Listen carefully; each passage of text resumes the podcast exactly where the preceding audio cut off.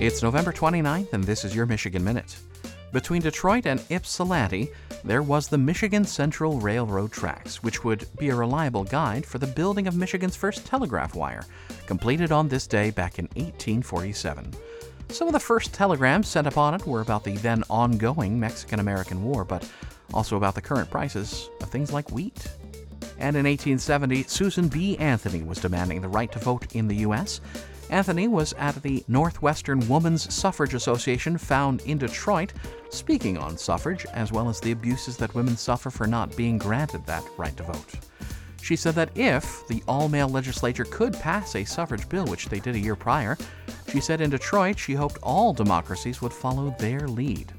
An account of Susan B. Anthony's speech would appear the next day in the Detroit Free Press. And that is your Michigan Minute.